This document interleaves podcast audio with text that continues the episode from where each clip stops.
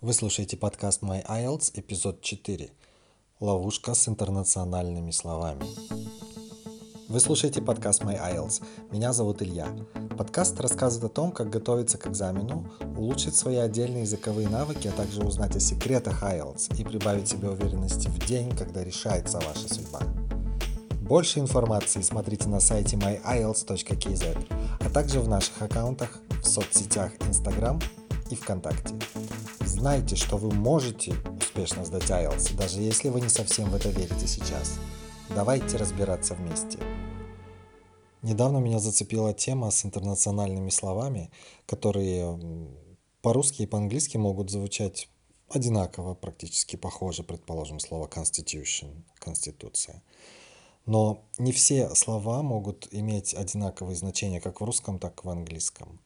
А, эта ситуация особенно четко просматривается в speaking, когда человек, выражая свои мысли, использует какие-то существительные неправильно, это сразу дает сигнал экзаменатору о том, что что-то не то у него с вокабуляром, и, скорее всего, оценка по lexical resource не будет той, какой ожидаемой.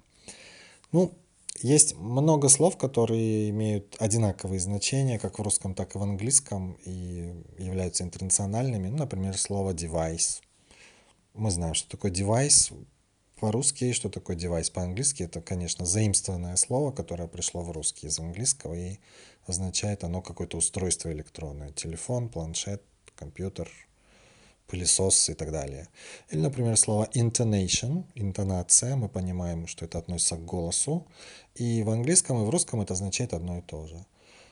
Ну, из классики еще, например, можем взять слово lamp, лампа, и там, и там, и там одно и то же это означает. Вот я упомянул даже слово классика, то же самое, да.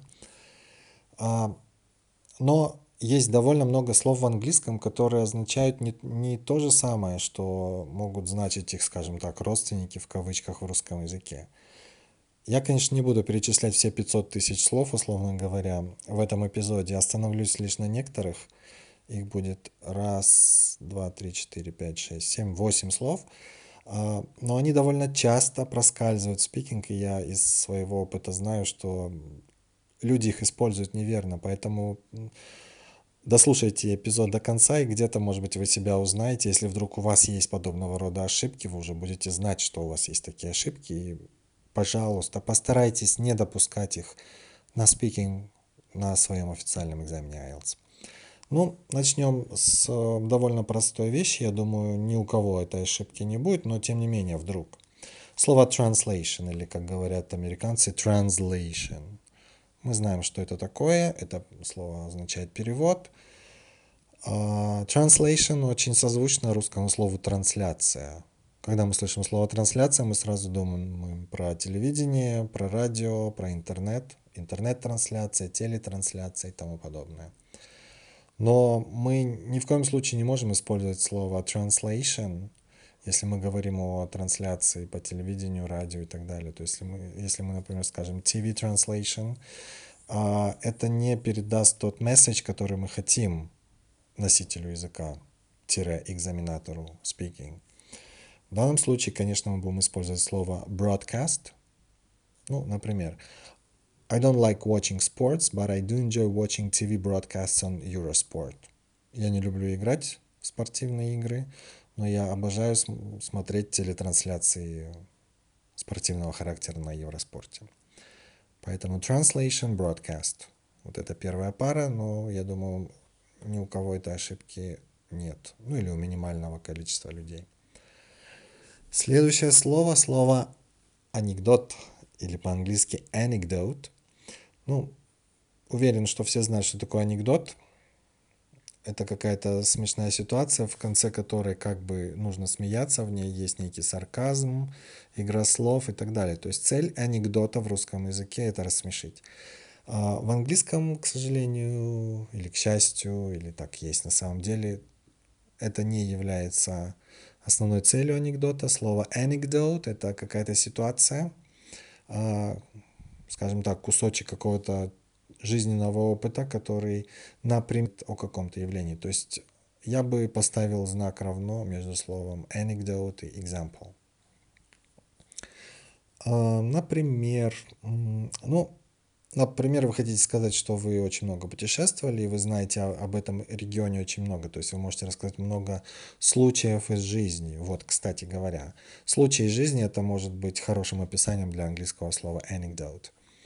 I've traveled through Asia since um, 2005 and I have tons of anecdotes to share about life there, things people should know about food, culture and local people. Пожалуйста, я путешествовал по Азии с 2005 года, и у меня куча разных ситуаций из жизни, которые я могу рассказать о, там, о еде, о местных, о местном населении, о культуре и так далее. В данном случае слово anecdote ни в коем случае не означает, что я буду высмеивать как-то local culture или local people. Я просто рассказываю реальные примеры о том, как построена жизнь в этом регионе.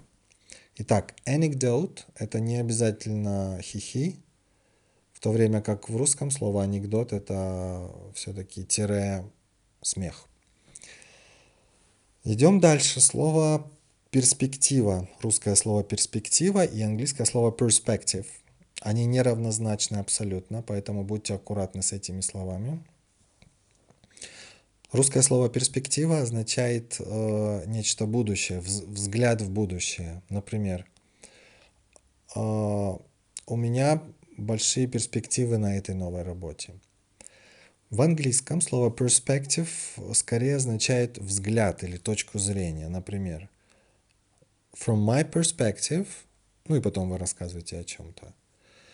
Э, если же вы хотите передать слово перспектива на английском, то тут лучше, наверное, использовать слово prospect. Вот, кстати, еще одна пара. Русское слово проспект это улица широкая, да, в английском слово prospect это ожидание какое-то от будущего, то есть некая перспектива. Итак, чтобы не запутаться еще раз, э, русское слово перспектива на английском будет э, иметь эквивалент prospect. Например, he has promising prospects in his new job. У него многообещающие перспективы на новой работе. А, если мы используем слово perspective, английское слово perspective, как точка зрения, там viewpoint, opinion и так далее, то может быть вот такой пример. This topic should be looked at from various perspectives. Очень хорошая фраза, например, для эссе Writing Task 2. Значит, эта тема должна рассматриваться с различных точек зрения с, различных сторон. Итак, перспектива на русском языке это что-то в будущем. В английском слово perspective это точка зрения и взгляд. Дальше. Э, слово фабрика, английское слово фабрика и, э, извините, русское слово фабрика и английское слово fabric. Очень распространенная ошибка. Пожалуйста, будьте аккуратны с этими словами. Русское слово «фабрика» — это какое-то промышленное предприятие, завод, который производит что-либо. По-английски это будет factory. Ну, в крайнем случае plant или какой-то industrial enterprise. Английское слово fabric означает ткань. Это абсолютно другое понятие. То есть фабрика и ткань — это разные вещи. Поэтому будьте аккуратны. Например, если человек говорит на спикинге в ответе на вопрос «Tell me a little bit about your city», и человек начинает говорить «My city has many fabrics». С позиции носителя английского языка это звучит абсолютно непонятно, это абсурд. В, мой, в моем городе много тканей. Причем здесь ткани, человек хочет узнать больше информации, причем здесь ткани. И кандидат начинает рассказывать про различные виды заводов, и это абсолютно не сочетается с понятием ткани. Поэтому в данном случае правильнее сказать My city has many factories, not fabrics. Ну, а если мы хотим использовать слово ткани на английском через слово fabrics, то вот такой пример. I prefer wearing clothes made of soft fabrics. Я предпочитаю носить одежду, э, сделанную из мягких тканей. Okay. Дальше слово pretend, глагол pretend и русское слово претендовать. Очень похожи они, но означают абсолютно разные вещи. Русский, русский глагол претендовать означает ожидать чего-либо в будущем, то есть э, как бы иметь виды на будущее, то есть я претендую на эту должность. По-английски, если человек скажет I pretend for this job position, это будет звучать непонятно носителю языка, потому что глагол pretend означает притворяться. То есть I pretend for this job position, я, я притворяюсь для этой должности. В смысле притворяюсь непонятно. Здесь правильнее передать глагол претендовать а, более длинной английской фразой. I have what it takes to be on that position and someday I will get it. Вот фактически вот это все и передает идею того, что человек претендует на что-либо. То есть у него есть определенные навыки, у него есть знания, у него есть опыт. В конце концов, у него есть знакомства, которые помогут ему занять эту должность в будущем. Ну и использование глагола английского глагола to pretend, притворяться. Покажу его на примере. Например, He pretends to be knowledgeable in physics, but I don't think he is. То есть он притворяется, что он что-то знает в физике, но я не думаю, что он что у него реально что-то есть в голове по поводу в, в плане физики. Поэтому глагол претендовать и pretend абсолютно разные глаголы, хоть они созвучны в двух языках. Не путайте их, пожалуйста. Так, так, так, слово секция и section. А, я понимаю, что слово секция и слово section, они многозначные в обоих языках, но я хочу остановиться только на одном значении двух этих слов а, по отношению к спорту. Например, спортивная секция. Секция карате, волейбола, баскетбола, футбола и так далее. А, это слово используется некорректно, очень часто, как в спикинге, так и эм, где-то, может быть, writing task 2. Например, my parents signed me, uh, my parents gave me to the football section. Не, не, не совсем будет понятно носителю языка, что имеется в виду.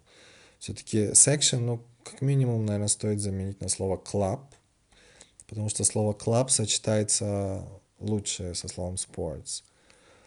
Поэтому родители отдали меня в футбольную секцию. По-английски корректнее будет звучать, возможно, следующим образом. My parents signed me up, signed me up, то есть как бы записали меня, зачислили, in the soccer club.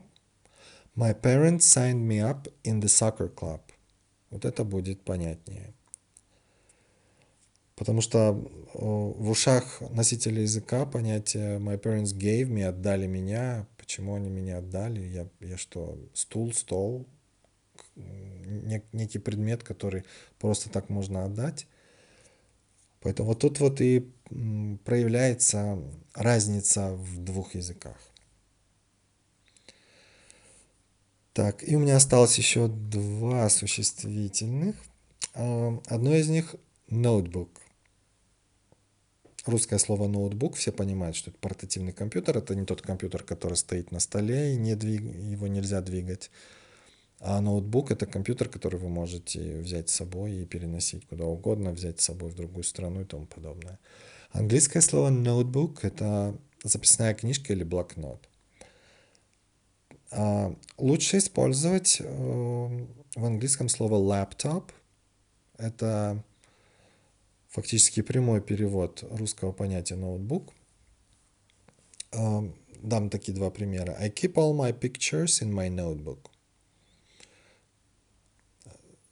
С позиции носителя языка, особенно если он из какой-нибудь Америки там, или из Канады, это будет э, выражаться в следующем. Я храню все свои фотографии в блокноте. Ну, как бы 21 век, что человек их распечатывает и вклеивает или вкладывает в блокнот, зачем, если их можно просто хранить в лаптопе.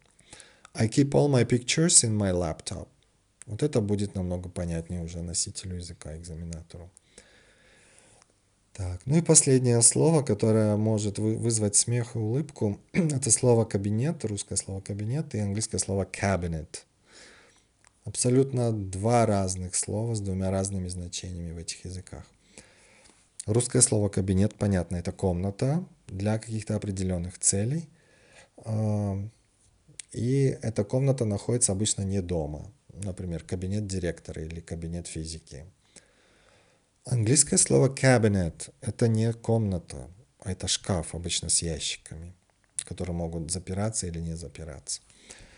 И их используют, как правило, в офисах. Ну, в принципе, их, они могут быть и дома, эти шкафы с ящиками. Такие примеры.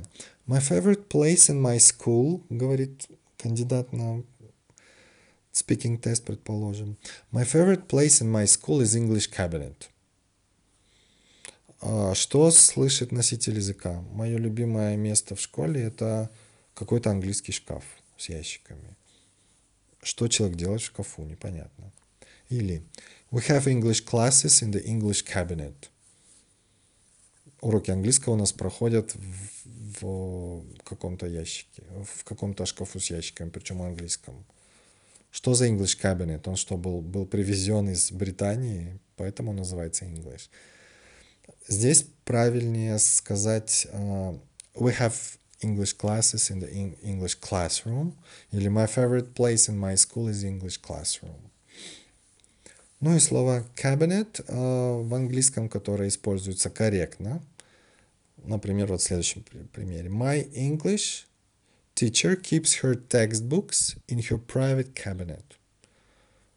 Мой, учитель, мой учитель английского хранит свои учебники в своем приватном шкафу с ящиками. Вот они, восемь слов. Translation, anecdote, perspective, fabric, pretend, section, notebook и cabinet. Вы можете вернуться в блог MyIELTS.KZ, будет отдельный пост со всеми этими примерами и словами, если вдруг вы не успели записать или не запомнили, или хотите еще раз просмотреть этот список. Поэтому не путайте, пожалуйста, эти слова. Это очень важно. Это может э, испортить о вас впечатление в глазах экзаменатора на спикинг-тесте. Спасибо за то, что вы слушаете подкаст My IELTS. Мы работаем для того, чтобы помочь вам в вашем пути к сдаче экзамена. Напишите нам или оставьте комментарий, если у вас есть вопросы или идеи для новых эпизодов.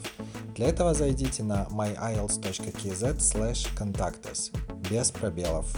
Скоро услышимся снова.